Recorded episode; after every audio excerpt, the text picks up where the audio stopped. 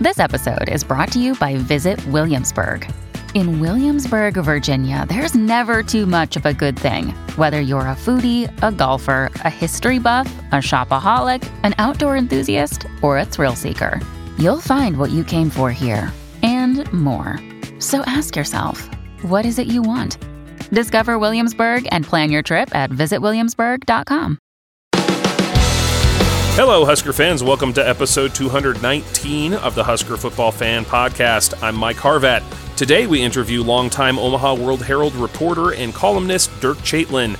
You can find us on the web at huskerpod.com or by searching Husker Football Fan Podcast on Facebook. You can also connect with us on Twitter by following at HuskerPod or email us at huskerpod at gmail.com. This episode is brought to you by Central Nebraska Buffalo. Check out their website for the latest deals, cnbuffalo.com. We're also brought to you by Monty Rohde with Pinnacle Realty in Lincoln. Looking to buy or sell a home in Lincoln or know somebody who is? Hit up Monty at 402 770 3356. Well, we are really excited to have Dirk Chatelain here with us from the Omaha World Herald. Dirk, welcome to the Husker Football Fan Podcast. It's an honor to be with you guys. Uh, the pleasure is ours. Um, I guess first thing I wanted to ask: How long have you been covering the Huskers? My first year as a student reporter was 2002. Oh, wow. um, I covered a couple games in 2001, I think, but uh, the first year that I was really on the beat as a student reporter was 02, which you know coincidentally is is when the fall began. Right. Uh, and then my my first year at the World Herald was 2005. So. Um, I've I've seen almost the entirety of the dark times. Um, yeah. And and some might say that I'm responsible for the dark times, but but I think you know I think you know more reasonably it's uh it was just coincidental. I, I grew up you know grew up in the state and was sort of my formative years were were basically the peak of the program. So I, I'm not sure that's a coincidence either. Mm. I think that you know when you when you're 13, 14, 15 years old and, and the team that you follow is winning national championships, it sort of leaves a profound impact Yeah. on you. And, and I'm sure that that was in some ways related to my, uh, to my pursuit of sports writing. Sure. So yeah, I guess it's interesting to hear you are of the same kind of general vintage as, as Mike and me. So we're in a similar demographic here as far as growing Yeah. up with the Huskers being awesome and like. So what's your first Husker memory then? I remember, um, I remember the 1987 Oklahoma game, which was Oh. one, one versus two. Um. I I don't. I don't remember '80s football. Okay, I started going to games in probably oh 87, 88. Um, and then obviously, you know, most of my memories are in the 90s. Um, and you just, you know, I'm sure like you guys, you just looking back, you just took that stuff for granted. I mean, I woke up every morning and you know every Sunday morning or Monday morning and you know check where Nebraska was in the rankings and it was uh you you you start every season with with a realistic shot at a national championship and uh, and you just mourn those losses. I mean, I still remember the 1999 Texas loss down in Austin, and uh, and I just I just like walked around the neighborhood for like you know an hour. It was just like this this feeling of agony. Um, you know, in those days, you you had to you had to be undefeated to have a real chance, and Right. um, when that loss came that basically signaled that it wasn't going to happen this year, uh, man, that was devastating. Saban has had amazing teams, but he's also had a little bit of a institutional advantage there as far as the structure of the playoff. But that's not what we're here to talk about. No, you're right. It's uh, it, it it has changed. I mean, I I'm- I'm not sure fans, you know, even at Ohio State and Alabama, um, you know, can relate to. I mean, I'm sure the older ones can, but but there was really a there was a sense back in those days that you had to be perfect. You know, sometimes you got lucky and and you got sort of a second chance, but I think it's uh, it's notable that Nebraska is five national championships. You know, they never lost a game All perfect. and look at look at in contrast Alabama, which uh, with all their national championships under Saban, I think they only have two undefeated teams. So uh, it really has changed over time. when you uh, when you were getting up in the morning to check check where Nebraska was rated, were you checking the World Herald? Yeah, no, that's uh, I was, I would say the guys that I read the most, you know, Lee Barfknecht, Tom Shatel, uh, Stu Pospisil, those are the guys that I went on and worked with, and uh, still work with a couple of those guys. So, you know, I my ex- my experience is pretty small. I, I haven't hmm. necessarily seen the world. Uh, I've worked at a couple other different outlets when I was in college and internships, but but I'm kind of a kind of a lifer here and an institutionalist and um, sort of have one foot in the old world uh, and one foot, you know, in the new world, which is mm. obviously social media and blogging and you know podcasting and all that stuff. But uh, for for being as as relatively young as I am, I am kind of an old soul when it comes to this stuff. Well, yeah, I was going to say you're an institutionalist uh, by your description. You're also an institution. I mean, everybody just associates your name with the paper and Husker football. Uh, well, that's nice of you to say that. Uh, absolutely. I, it's it's um, you know there really is a, a huge interest that I don't think has changed a whole lot in 20 years. I think in some ways. Um, I don't think the intensity is as is as wide as it used to be, um, but it's still pretty comparable. I mean, for a program that really hasn't done anything in uh, 19 years now. Uh, it's pretty extraordinary the the fan base, you know, and the intensity of the fan base even after all this time. Do you think so? So in your time covering, have you seen? Does that press conference room get more and more full? Like, are there more people covering? It has just because of the the internet element to it. Um, you know, I, I I've heard lots of stories from Lee Barfknecht and Tom Shatel about, you know, back in the 90s, even there would only be four or five people at a football practice. Um, and now there's probably 40 or 50 mm-hmm. um, in, in non COVID years. So, mm-hmm. um, you know, the internet has really changed things. It's, um, there, there's so many more outlets that cover the, the program on a daily basis. The, the, the byproduct of that, though, is that nobody gets nearly as close to the program as they did 20 or 25 years ago. So mm. I think uh, it, you know, you really appreciate um, the guys who can sort of, sort of carve out um, a place of insight and information and you know real knowledge in this environment because it's harder. I mean, back in those days you know those guys just went to practice i mean they just uh, they, they had relationships with coaches and you know sometimes they would they would maybe overly protect a source um, mm. or you know not not shoot straight uh, because they were protecting the program but but they were close to the program. And now it's much different. You know the program is is much more on an island where um, the media is is is at arm's length. And i think Hmm. in some ways that's good because the media i think in some in some outlets anyway is can you know it frees them up to be a little bit more honest. Um, but the downside is just that you know there's there's there's a less complete picture or you know not as much um, not as much I, I, guess genuine knowledge of what's happening inside the walls uh, as there used to be was there a point where you really noticed that transition where you thought, hey, we think something's changed here just in the last 20 years? Well, I think um, I think it was probably in the the Callahan era. Um, I mean, I remember not to go old old on you, but Nebraska football used to have a Sunday morning film study that I was I was old enough to to remember this, where you know assistant coaches, even as late as 2001, 2002, uh, you would go into Milt Tenopir's office or you know Craig Bohl's office on a Sunday at 11 o'clock after every game, and there'd be like a little film study. Um, you know, they you wouldn't necessarily be part of the film study, but but he would answer questions and um, I remember, you know, watching film with Milt Tenopir. It was like, wow. you know, and and now there's just there's nothing comparable to that. I think, again, I don't necessarily glamorize or glorify those days because I think that it it shaped uh, coverage in a way that wasn't always positive. You know, a lot of times the media knew a lot about what was going on, but they weren't necessarily sharing that with with readers or consumers. So is that a good thing or a bad thing? I mean, you know, in some ways it's good because the media is able to they know that they know what's what's happening and the real truth. Uh, the bad news is they, they can't necessarily relay that to the consumer. So uh, I, th- I, think, I think in this era, and again, I think it changed sort of in the Callahan years uh, with the with the on you know the onset of more internet media.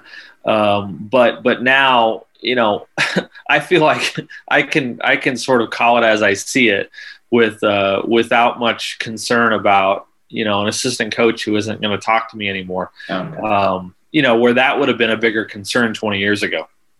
So I was, I was going to say, is that about protect truly protecting the program, or is it about access? And it sounds like you know that if you if there are a few reporters and you had good access, yeah. And- access is a access in all media is is kind of a double edged sword. I, I really am amazed by not to get off topic here, but I don't know how they make it work like in Washington D.C. where you know I will I will consistently read articles about you know what's happening in the West Wing, and the articles will just blast everybody you know in the in the story or in the West Wing, and it's like I don't know how you maintain positive relationships or access to those people, you know, mm-hmm. when you're putting it on putting them on blast every week.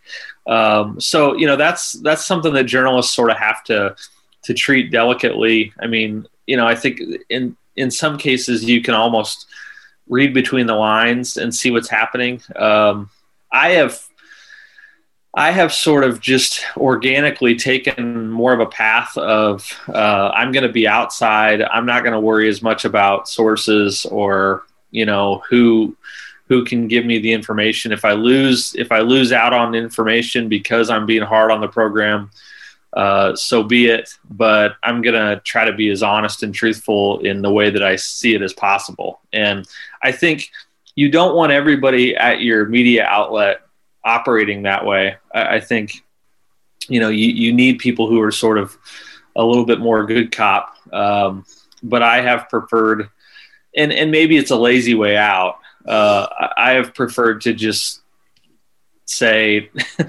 sort of plant my flag as as you know, I'm going to try to try to write it as the fans see it, um, and you know, it's it's sometimes served me well, sometimes it probably hasn't, but I, that's it's sort of my natural personality to do that too. Are there any things you've you've planted your flag on that people really didn't agree with at the time, but have come around on? Well, I think a lot of things during the Pelini era. Um, you know, I think the some of the Taylor Martinez stuff that was was really controversial back then. Um, certainly, you know, Pelini's personality and sort of the abrasive nature of his uh, coaching style and the way that he handled fans. You know, some of that stuff was was pretty difficult um, to be critical of back then, and it has gotten much easier to be critical of in hindsight. So, mm-hmm. um, I think that's probably the best example. And you know, it's it's going to be tough with Frost if if Scott Frost keeps struggling. Um, and I don't know. I don't have a great feel for whether this thing's going to turn around or not. I think it's very much up in the air. Uh, but it's it is going to be very awkward uh, in the media world because you know there's there's a a pretty significant portion I think of of the fan base that is that is going to ride with Scott Frost uh, until the the last days, uh, no matter what. Um, and so I think you know because of his success here, because of his pedigree, because of his connections, um, it's it is it is hard to be critical and it's going to be hard to be critical if it continues on the path that it's going. I don't think anybody's hoping for that. Uh, sure. i certainly am not but uh, but it's just the reality. I think you will see a highly divided fan base this year if there is not a significant improvement from nebraska. I just i i you know even this this past week, um, we did a kind of a roundtable discussion with two other podcasts, and that that kind of just seems to be the attitude of people is like this is the make or break year coming up for Nebraska with Scott Frost. You know, I, I think. I mean, I, I've tried to reflect on this, and and I think that this this third year was really a a punch in the gut because I feel like as long as there was some level of progress, people, you know, could say, well, it's it's moving slower than we expected, but at least it's still progressing. Um, this this third year was clearly not progress, and um, you know, I mean, the, the, the record was was under 500 again, and and I've said this several times, but I mean, if if Nebraska loses to Rutgers, which very well could have happened, you know, I think I think Nebraska on paper would have been the worst team in the Big Ten, uh, which is just pretty jarring considering the the expectations when this whole thing started. So, yeah. but but I agree with you. I think you know it's again I, I, I draw a lot of political parallels, and it, it really does sort of a lot of this stuff, the bickering in the fan base, kind of echoes the the political division that we see in our country right now and it's just like it's almost like you know people identify where they are at the start and it doesn't matter what the facts say they are sticking with their position um, and I certainly felt that way during the Pelini era, and and I think it's you know obviously Frost is is less polarizing as a personality, um, but I think because of his success, you know, it, it creates new complications in trying to sort of measure the program objectively. Uh, probably as hard as it's been in 20 years to find people that that can really sort of put their heart on the side or their feelings on the side and and look at this thing objectively. And, and I would put myself in that camp too. I mean, you know, I I was there the day that Scott Frost got hired, and and I saw the reception to him, and I saw the the former players, you know, basically give him a, a big hug, and uh, it's it's pretty hard to imagine, you know, based on those scenes three years ago, that this thing wasn't going to work out. So, um, you know, it's it's too early to too early to make those conclusions, but I think it is going to get awkward if Nebraska doesn't make a big jump in 2021. Do you think this is the kind of a goofy question uh, in the conversation Mike just referenced? We were joking that like that act of God with the Akron game, it's like the butterfly effect. If that game happens and we win, we beat Colorado. Yeah, we have a positive outlook. It just we're in a whole different place. Half joking, but like how much uh, of an effect do you think that had? Yeah, and and I think I guess the the funny part of that is for so long throughout that year and even into the next year to some degree, um, there was sort of this sense of like, okay, this hasn't started well, but we're going to catch up, right? It's like, it's like giving your, you know, it's like giving your slower, younger sibling a head start in a race around the neighborhood. It's like, well, um, that Akron game was like stopping to tie my shoe, and then the Colorado game was like, you know, tripping over a piece of the sidewalk and falling down. And pretty soon you're like two blocks behind. And it's like, whoa, wait a second. We're not actually going to catch up. Um, and I feel like the the losing, I don't know if like the the actual record is is a huge. I mean, you know, they went four and eight. Okay, that was bad, but was four and eight a whole lot different than six and six? I mean, that was kind of the argument after year one. It's like, what's what difference does a couple of losses make? And then the next year it was like, okay, well, they didn't finish well, but you know, what difference does it really make whether you're five and seven or or six and six? And and I think at some point it just it sort of just creeps into the culture. You know, it's like mm-hmm. it, it it gets into the walls um, where you go through some of that stuff and it affects your confidence it affects your you know sort of your i don't know your chemistry in some sense. It's just been a it's been a weird thing how starting off on the wrong foot um, has really just kind of uh, just kind of you know fed on itself. And and i don't know it's hard to change that. I mean it's when when everybody in the program is used to losing I mean, we're talking about four consecutive losing seasons. Imagine saying that even 10 years ago, you guys. I mean, it, it would be insane to say that even 10 years ago. Um, and yet here we are. And I think it just becomes hard to get out of that cycle. long sigh here. You know, and, and let me say one more thing because I think this is important. Nebraska, Lincoln, Nebraska is not like a very natural place for a lot of these guys to go to out of college. You know, it's it's hard it's hard for a kid from Texas or Florida or California or even Ohio uh, to say, I want to I want to go to Lincoln. You know, I want to go to college there.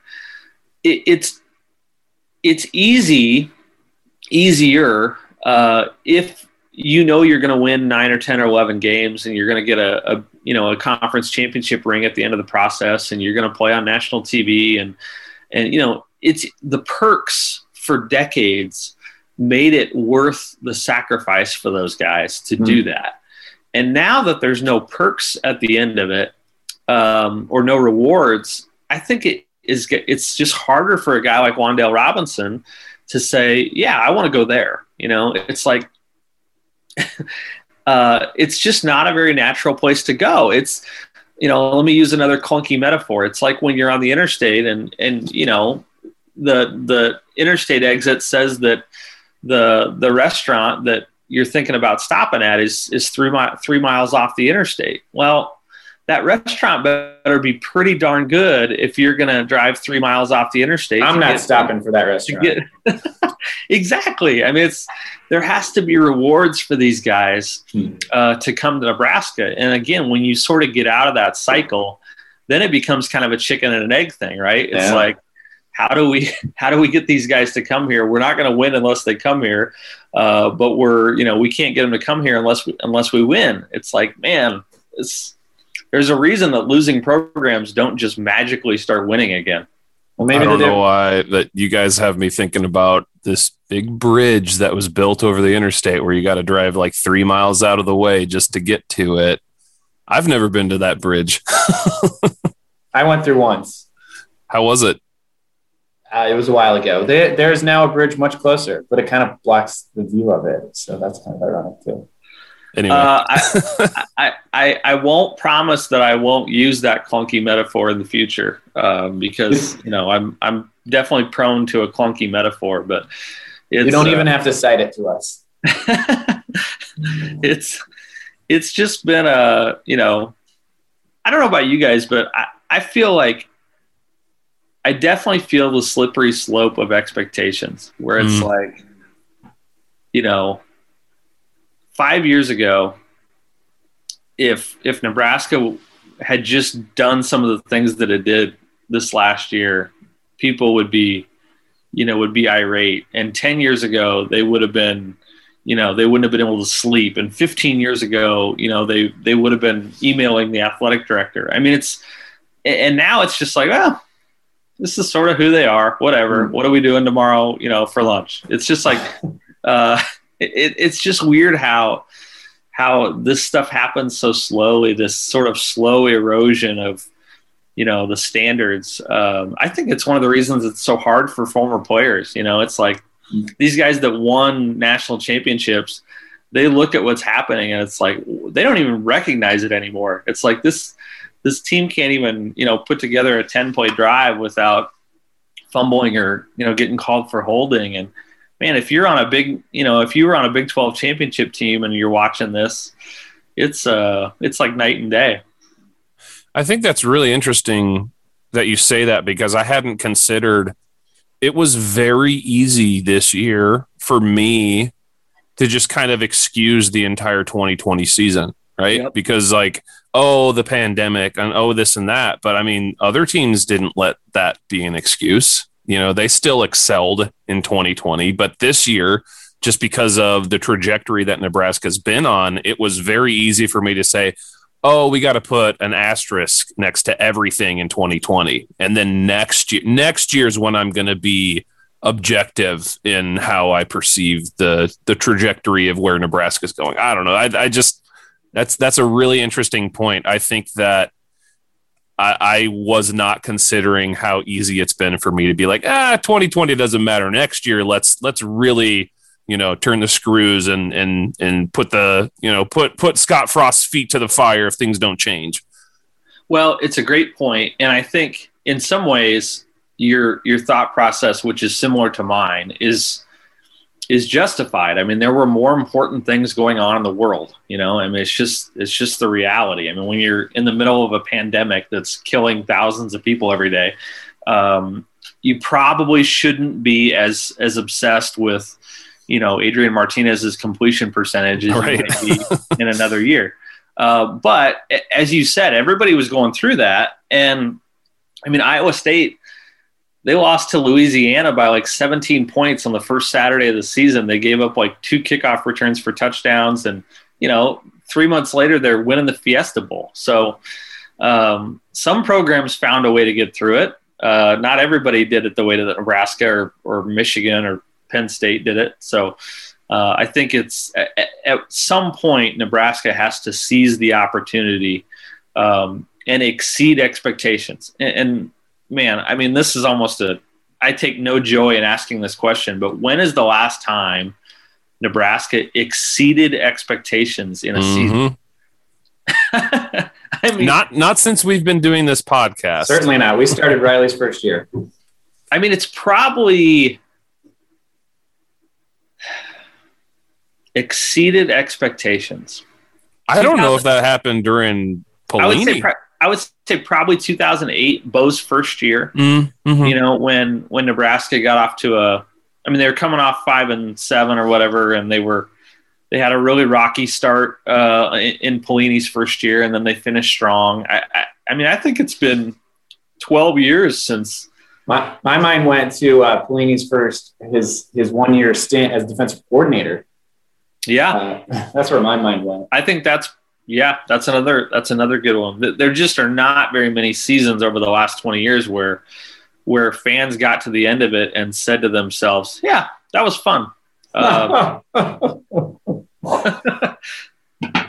let's hey let's let's switch gears just here for a second. What Okay.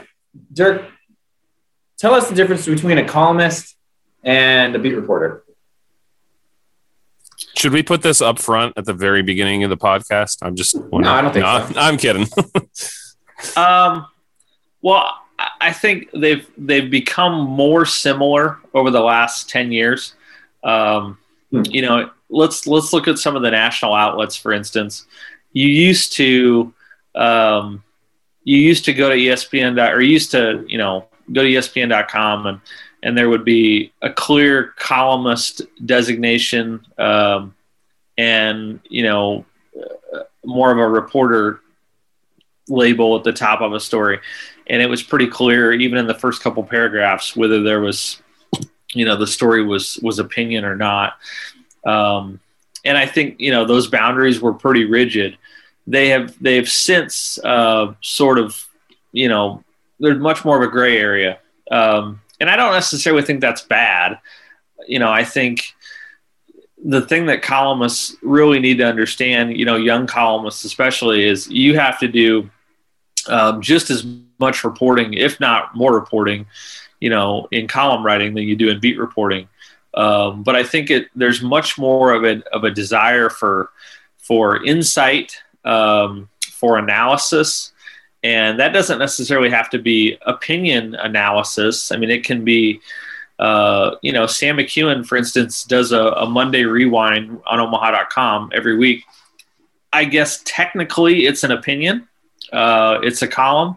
Hmm. There, there are often opinions, you know, in those 2,000 words, but but it's really beat writing too. It's it's sharing what you know about the program. So I, I think it's uh, it's changed pretty dramatically. I, I don't know if it's you know changed in a bad way. I realize that some it's it's become kind of uh, cliche for people to to lament the the over opinion in their in their media coverage, but but I think in the sports world, it's often a good thing. I'll use um, I'll use I'm an NBA guy, so I'll use I'll use a guy at ESPN named Zach Lowe as an example, or Brian Windhorst as an example. You know, when those guys offer their opinions on things or their insight, that means more to me because I know that they are connected. I know that Hmm. they are, you know, well sourced. Uh, that they're you know that that they really know their stuff. So I want guys like Sam Sam McKewon to you know to share opinions because I know I know how much work he puts into establishing those opinions. So, and I, I've tried to do a lot of the same stuff. I mean, I write a lot of columns, uh, much more column more columns now than than I used to. Um, but I I do that you know hopefully with with readers understanding that it comes with with a lot of meat behind it, and I'm not just throwing stuff at the wall. You're not shooting from the hip, right? Have you been a columnist your whole tenure at the World Herald? No, it's that just happened. I was a beat writer. I was sort of, you know, on the on a definitely on the beat beat reporting side of that line um, until about 2009, Okay. and then 2008, something like that. Um, and then it's just kind of been a slow, slow transition, I guess. Um, you know, I, I still do. I still will write straight news stories sometimes, depending on the situation. Um, but but more often, I'm I'm writing opinion. Uh, Some of that changed. I used to do a blog uh, called Mad Chatter that would run. Oh yeah, you don't do that anymore. No, it's just it was. I wanted to pursue some other things, but Okay. um, I probably did that from starting in 2011, and I think that's kind of where it changed the most, where my uh, my opinion became. Probably the the dominant part of my my coverage, or you know, was if you have like the the the beat reporter sitting on one shoulder and the columnist sitting on the other shoulder, uh, the columnist eventually started to to uh, overwhelm the beat reporter. Hey, you, you talk about doing other things, which kind of segues to what I wanted to chat with you about next, which was you've done some some massive projects in the last number of years that have been um, just excellent, and and that's not just me saying that. I mean, you've been recognized nationally.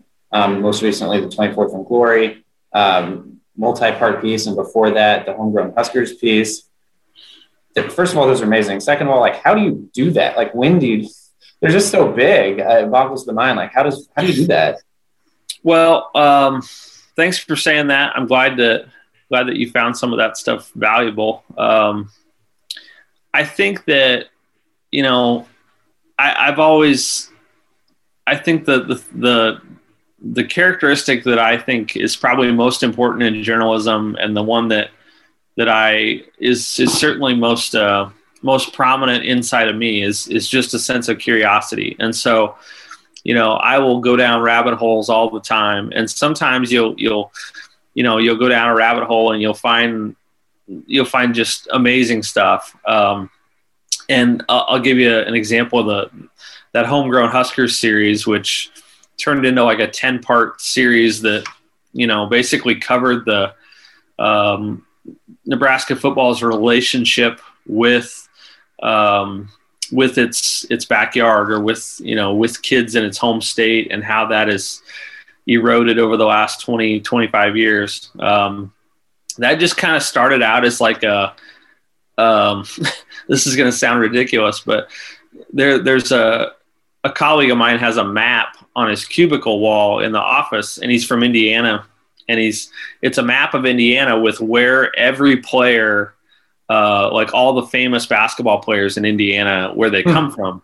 So there'll be like a you know there's a Larry Bird's face in in French Lick and you know Steve Alford's face somewhere else and I, always thought that was cool. So I always wanted to go back and like figure out you know okay where do all the where are all the famous Nebraska football players from in our state like the in-state guys um, and and in reporting that you know, just sort of on a on a lark, it was it became fascinating to me um, how how few you know how rarely Nebraska was still getting guys out of small towns. I mean, it was I'm from a town of 400 people.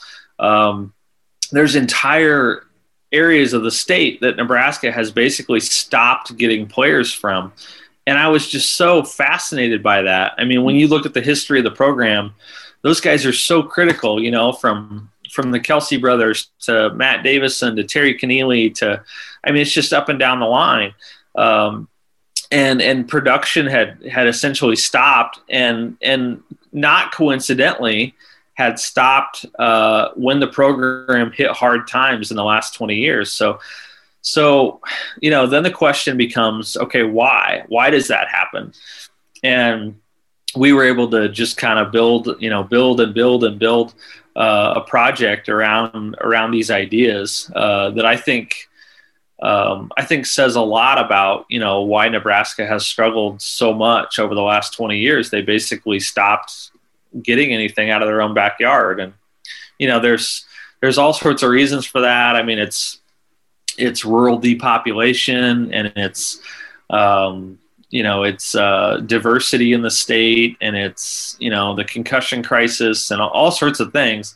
And, and we kind of built you know one story around each of those issues but that's kind of how it starts. It's just like kind of starts with a question and you start exploring. And I've been really fortunate at the World Herald because, you know, we're, we're pretty well staffed in sports.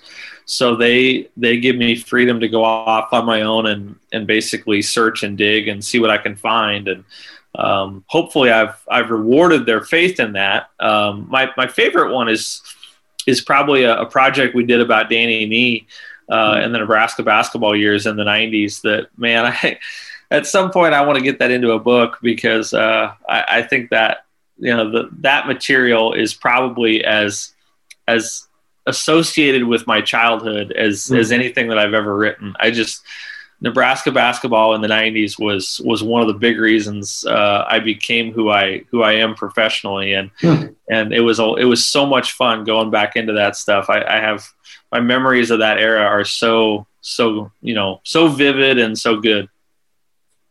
So is it say are you working on a are you just always working on a big project then? Is that Yeah, I'm always working on like five or six at the same time. Um, and and sometimes, you know, I don't get anything done for a month or two months because uh, I'm doing more daily coverage. Sometimes I'm just, you know, working on a Sunday story and, you know, again, things get pushed back. So I've sort of benefited from being in one place for 16 or 17 years where where I could you know work on that stuff slowly. And um, it's it's kind of like musicians working on songs or albums i think. You're just kind of you're constantly working on something and and maybe it doesn't turn into anything. And hopefully someday it turns into something but it might be you know five or ten years down the road. I don't know if i'll be here another five or ten years. So i've got to get some of this stuff you know cleaned up before i go somewhere else i can relate to that 100% um, as a songwriter, there are song ideas that I've been holding on to since college, right? And I just haven't found the right space for them yet. Or, you know, you get halfway there. I've got a song I've been working on since 2006. Yep. And I can't, like, I love it so much, but I know it's not there. So I hear you. Well, and, and here's the other thing, Mike. Here's the scary part those things become more intimidating through time because you know you've put so much into you know you've put so mm-hmm. much thought into them that uh, this is the part where I really struggle and there's some you know some semi depression that goes into this but um, these things have been in my head for so long that it's more daunting to try to put them on paper and actually finish them because um, that's where you know the rubber meets the road and you have to you know you actually it's a lot it's, it's easier to think about it in your mind and to you know uh, conceptualize it and and think about it what what it might one day look like. Uh, it's it's much harder to actually sit down in front of the computer and and try to turn it into you know something real. So i hear you uh, I, I, think the longer it goes on, it's it's almost like the the more daunting it becomes. There, there is a common uh, saying in music production that albums are never completed; they are just abandoned. So yeah. I don't know if you can relate. yeah, and I've always wondered. I've always wondered how uh, musicians. I mean, I'm, I'm a huge Springsteen fan, and I've always wondered how what he feels like when, you know, he he he's singing a song for the 400th time, and surely, you know, it might it might be a song 30 or 40 years old, and and he might have decided 20 years ago that man that verse really isn't what i want it to be and i feel like i could change that line and just make it a little bit better and yet they you know he's stuck basically singing it as it was 40 years ago mm. uh, and, and I, I i sort of empathize with those guys because as you just said, I mean, these things are constantly evolving in your brain, uh, even when you think they're done. There's a great feature on Weird Al's writing style, and, and he just writes out every single rhyme possibility for every single verse. And, and he's like, I'm going to be singing this forever if it's a hit. and I'm writing to be a hit. So like it has to be perfect. Yeah. No, and and and that's one reason I think that writers, uh, musicians are in a very different position. Uh, but writers don't like to go back and read what they've written because, mm.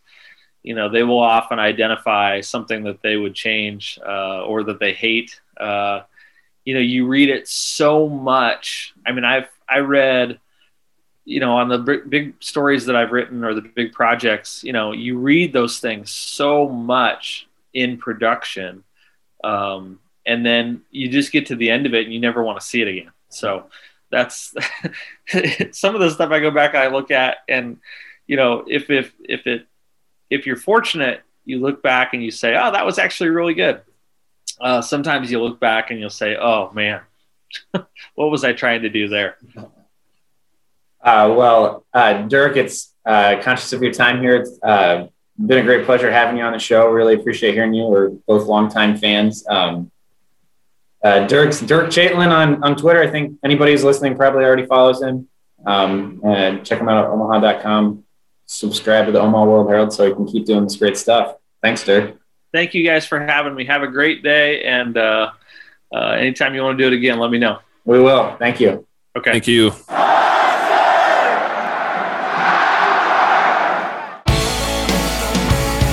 Thanks again to Mr. Chatelain for joining us on the podcast. You can read his work in the Omaha World Herald and at omaha.com. We've placed a direct link to his profile in our show notes, so you can check it out there. If you enjoyed this episode, please remember to support our sponsors, Central Nebraska Buffalo and Realtor Monty Rohde with Pinnacle Realty in Lincoln.